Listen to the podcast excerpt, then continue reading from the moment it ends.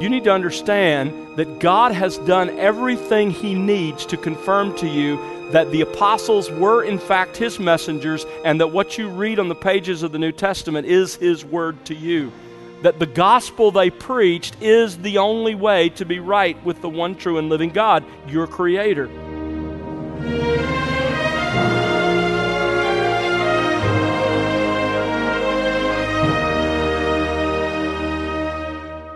Welcome to The Word Unleashed with Tom Pennington. Tom is pastor teacher at Countryside Bible Church in Southlake, Texas. Each believer in Christ has been spiritually gifted to serve his church. Are there differences between temporary miraculous spiritual gifts and permanent lasting gifts? Hello again, I'm Bill Wright. Today, Tom brings us part 5 of his series titled Gifted to Serve. Last time, Tom began to examine the two primary categories of spiritual gifts temporary sign gifts and permanent gifts. You discovered that, though absolutely essential to the early church, the temporary miraculous gifts ceased after the time of the apostles. But what about the permanent spiritual gifts? Are they given to believers today? And if so, how do believers know what those gifts are and how to properly use them in service of God and His church? Keep that in mind as we join Tom now for answers on the Word Unleashed. Take your Bibles, if you would, and turn with me to Romans chapter 12. We are in the fourth and final major section of Romans. Begins in chapter 12, verse 1, runs through chapter 15, verse 13. I've called it the gospel applied. Paul begins this section in chapter 12, verses 1 and 2, with a gospel response to God. That is, in light of the gospel, you are to present your body and your mind to God. And then he immediately turns in verse 3 of chapter 12 to a gospel response to service. As Paul lays out the implications of the gospel in this final great section of his letter to the Romans, he first deals with our service in the church to the body of Christ. You see, a lot of people, when they think about those first couple of verses of Romans 12, you know, offering your body as a sacrifice, they think something ethereal, mystical. But the truth is, this is where living sacrifices begin. They begin with service in the church. We learn here in these verses, in this paragraph, that God has gifted every single Christian to serve. So that means we must think about our gifts accurately and we must use them responsibly. So, really, then, in, in, verses 3 through 8, there are two basic instructions. First of all, in verses 3 through 5, there is this instruction think about your spiritual gift accurately. And then in verses 6 through 8, use your spiritual gift responsibly. That's where we find ourselves. So let me read verses 6 through 8 for you. You follow along there in your own copy of the scriptures. Since we have gifts that differ according to the grace given to us, each of us is to exercise them accordingly. If prophecy, according to the proportion of his faith, if service, in his serving, or he who teaches, in his teaching, or he who exhorts, in his exhortation, he who gives, with liberality he who leads with diligence, and he who shows mercy with cheerfulness. We are to use the gift God has given us responsibly. But using our giftedness responsibly is only possible, we're learning, when we understand the New Testament spiritual gifts. We can only use them when we understand them. This text that we've just read together gives us a list of the spiritual gifts. Almost all of the permanent gifts the Spirit has given His church are here in this passage. Because the Spirit wanted us to understand the spiritual gifts that are available to us so that we can use them responsibly. Now, last time we assembled a comprehensive New Testament list of the gifts. I'm going to do a little review here because I want to bring you up to speed, but uh, stay with me because we're going to get to some new material. A comprehensive New Testament list of the gifts. There are four New Testament lists of spiritual gifts. The first one occurs here in Romans 12. There are seven spiritual gifts listed here prophecy, service, teaching, exhortation, giving, leading, and showing mercy. The second list occurs in 1 Corinthians 12, verses 8 through 10. This list includes nine gifts a word of wisdom, word of knowledge, faith, healing, miracles, prophecy, distinguishing of spirits, tongues, and interpretation of tongues. Now, notice the difference between those two lists. One is almost entirely ordinary, and the other is entirely miraculous. Stay with me on that point. The third list is in 1 Corinthians chapter 12 verses 28 to 30. The end of 1 Corinthians 12 has this third list. There there are 9 gifts listed: apostles, prophets, teachers, miracles, healings, helps, administrations, tongues, and interpretation of tongues. Now, as I noted for you last time, this list is a blending of Romans 12 and the earlier list in 1 Corinthians 12. In fact, this third list only adds one new gift, and that is the gift of apostles. The fourth and final list occurs in Ephesians chapter 4 verse 11. And this list mentions four offices, but really only adds two to our list, and that is evangelists and pastor teachers. So now when you when you look at those lists in those four places in the New Testament, you have a comprehensive list of the New Testament spiritual gifts. Last time, we also began to organize those lists of gifts into the basic New Testament categories of the gifts. Because the New Testament identifies two overarching categories of spiritual gifts. Last time we studied the first category, and that is temporary sign gifts. They are temporary sign gifts because they're miraculous, and miraculous gifts serve a particular purpose. We learned through all of Scripture that the primary reason that God gave to men the ability to work miracles was always to confirm his credentials as a divine messenger. The miraculous gifts that accompanied the apostles were intended to confirm that they were God's genuine instruments of revelation, just as the miraculous had confirmed Moses was God's spokesman, that the Old Testament prophets spoke for God, and that even our Lord Himself spoke for God. You see this, for example, of the apostles in Acts 14 3, where it says Paul and Barnabas spent a long time in Iconium speaking boldly with reliance upon the Lord. Now, listen to this. The Lord was testifying to the word of his grace. In other words, the Lord was giving testimony to the people that what Paul was saying was in fact God's own word. How? He was testifying by granting that signs and wonders be done by their hands. So the miraculous confirmed the authenticity of the messenger and his message. So in the New Testament era, once their message was accepted as from God, the capacity to work miracles began to die out and eventually left entirely.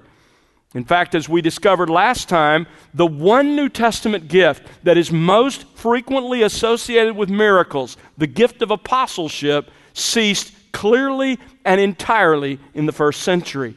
And the evidence, as we noted, also shows that the other miraculous gifts declined even during the New Testament era, before the canon was closed. So, in grouping the gifts that we've seen listed in the New Testament, we said the temporary miraculous sign gifts are for revelation in some cases and for confirmation in the other. First of all, those for revelation were the gifts of apostle, prophecy, distinguishing of spirits, word of wisdom, and word of knowledge. Those gifts provided revelation of God's word in the New Testament era until the scripture was complete. God needed to speak to his people.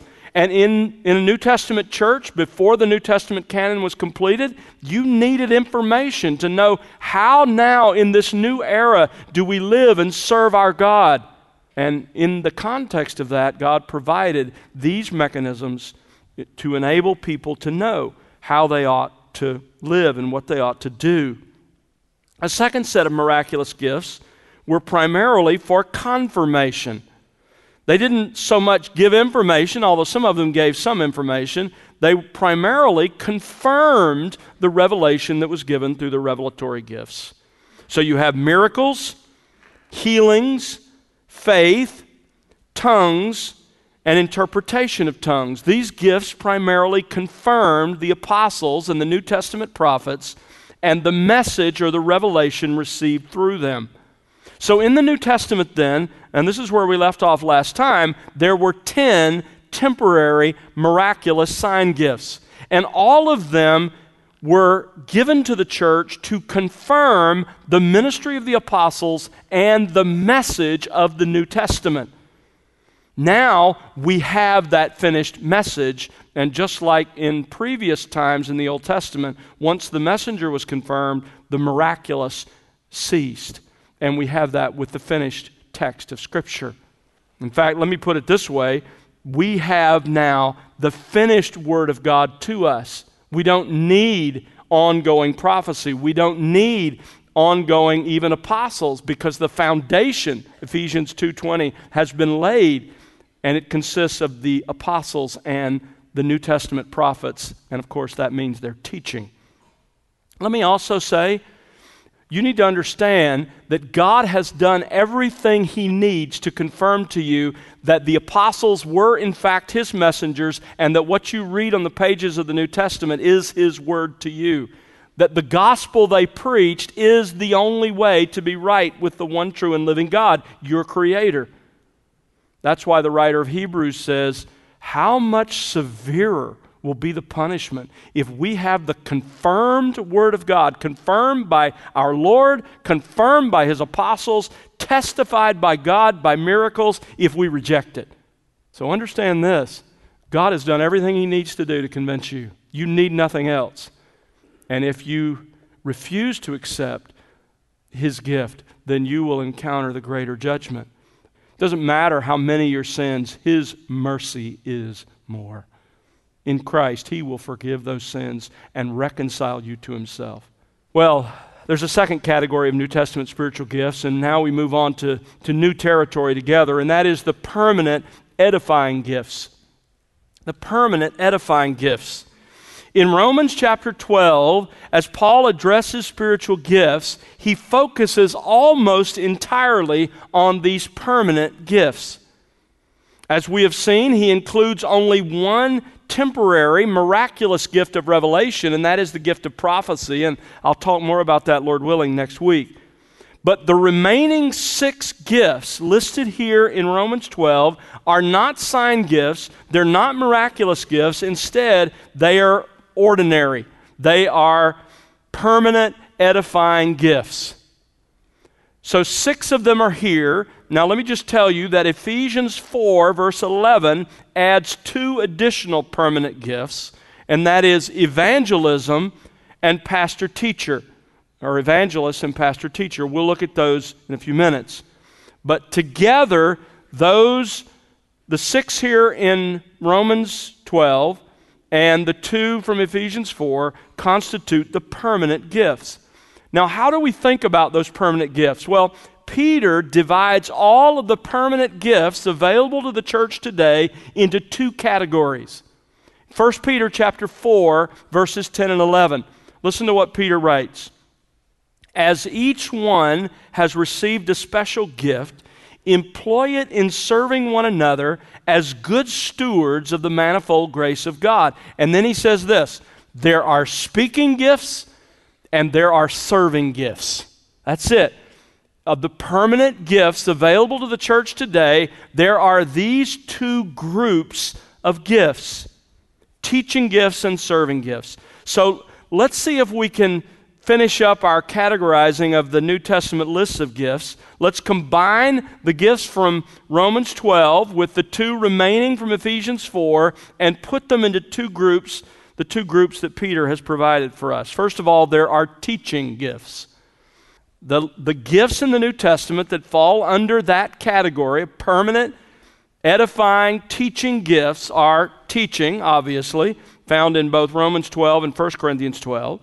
Secondly, there is exhortation here in Romans 12. There is evangelism found in Ephesians 4, and pastor teacher also in Ephesians 4. Those are teaching gifts. The second category of permanent gifts, as Peter laid it out for us, are serving gifts. There is, first of all, service, or it's elsewhere called helps. Again, in Romans 12 and 1 Corinthians 12, service or helps. Then there's giving, there's leading and administration. Those are two terms used again in the two passages for the same gift leading and administration. And then finally, there is showing mercy. So there you can see there are in the New Testament record eight permanent edifying gifts. Now, it is possible that those New Testament lists, and specifically those eight permanent gifts, are not exhaustive. That is, that the eight gifts you see listed there are, are really only an illustration of the potential diversity, and there are others that are not listed in the New Testament. There are good men, Bible teachers, and scholars whom we know and respect who teach that this isn't an exhaustive list, and that may be true. However, I'm inclined to believe that this is an exhaustive list. Because when you consider the nature of the eight permanent gifts listed in the New Testament, as we will do shortly, you'll see that they really cover the, the full gamut of service in the church in, in a remarkable way. But regardless of whether it's only eight permanent gifts or whether that's merely representative of the, of the diversity available to God, regardless, don't miss the big picture. To each one of us who are in Christ, God has given a special capacity to serve Him in His church. If you are a Christian, if you have repented of your sins and put your faith in Jesus Christ, then you have either a speaking gift or a serving gift or a combination of teaching and serving gifts. Think of it this way the eight permanent gifts that are listed here in the New Testament serve as a kind of divine palette. I enjoy doing a little oil painting from time to time. I have one going right now. I don't get to it very often these days because of busyness, but but I enjoy painting and and you put on a palette you put a selection of colors and then you can from those colors blend together to make new and fresh colors. Think of these 8 gifts as a kind of palette like that that God has. Most Christians are a blended mix of several of these gifts. That's why I think it's better to speak of your giftedness rather than your spiritual gift, because gift implies one simple gift.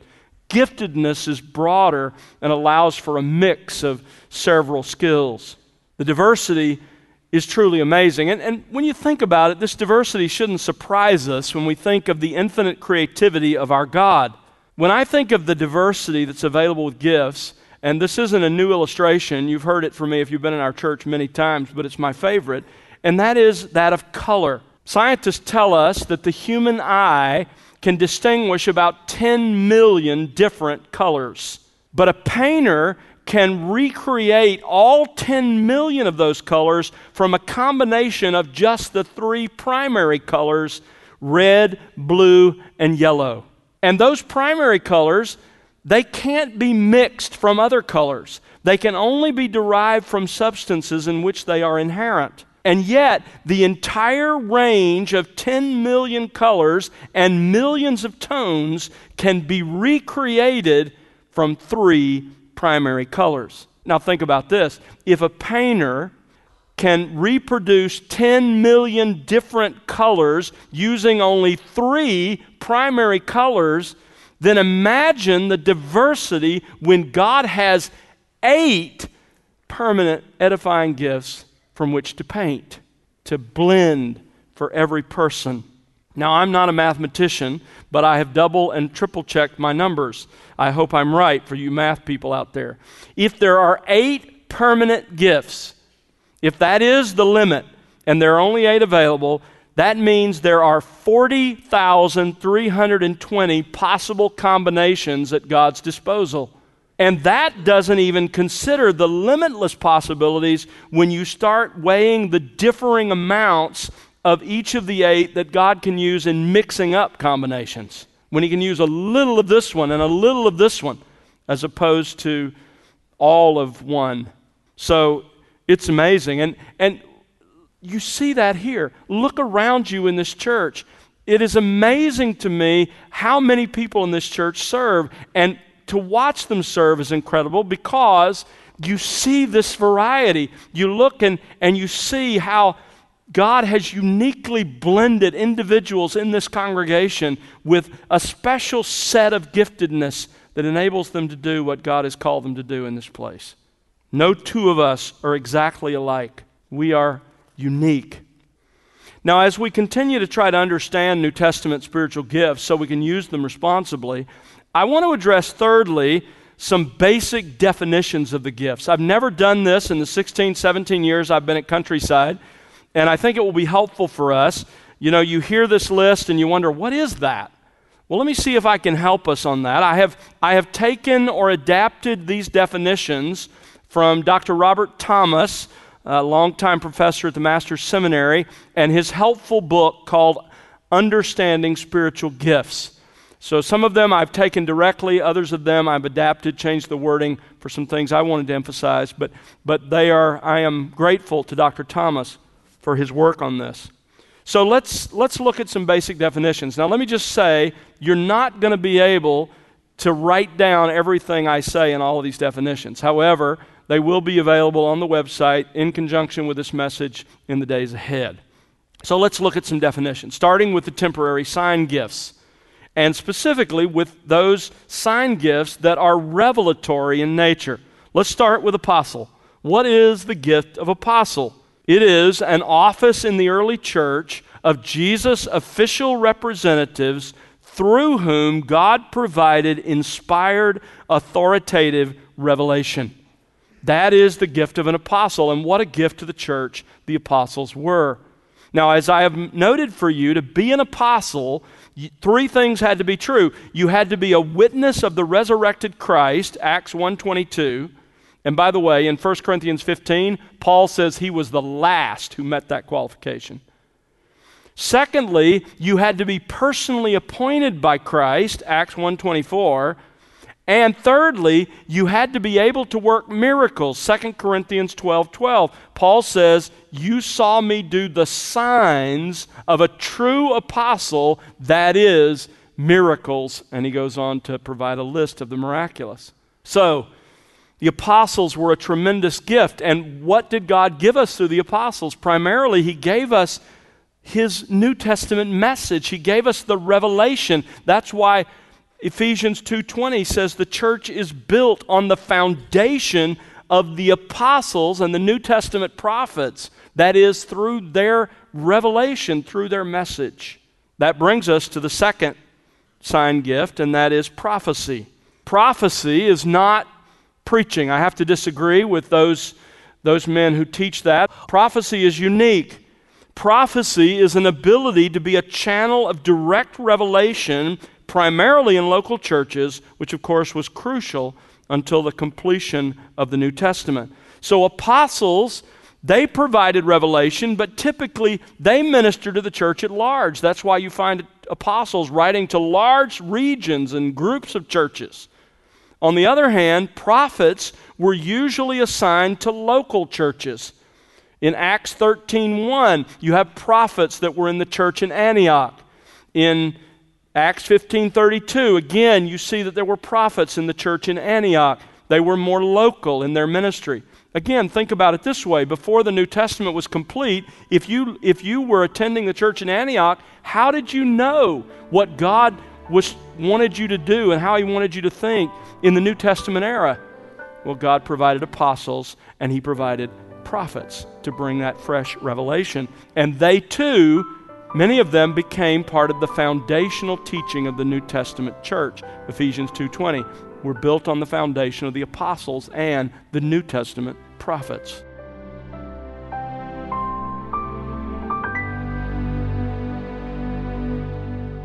That's Tom Pennington here on The Word Unleashed, and that was part five of his series, Gifted to Serve. Tom will bring you part six next time, and we do hope you'll join us then.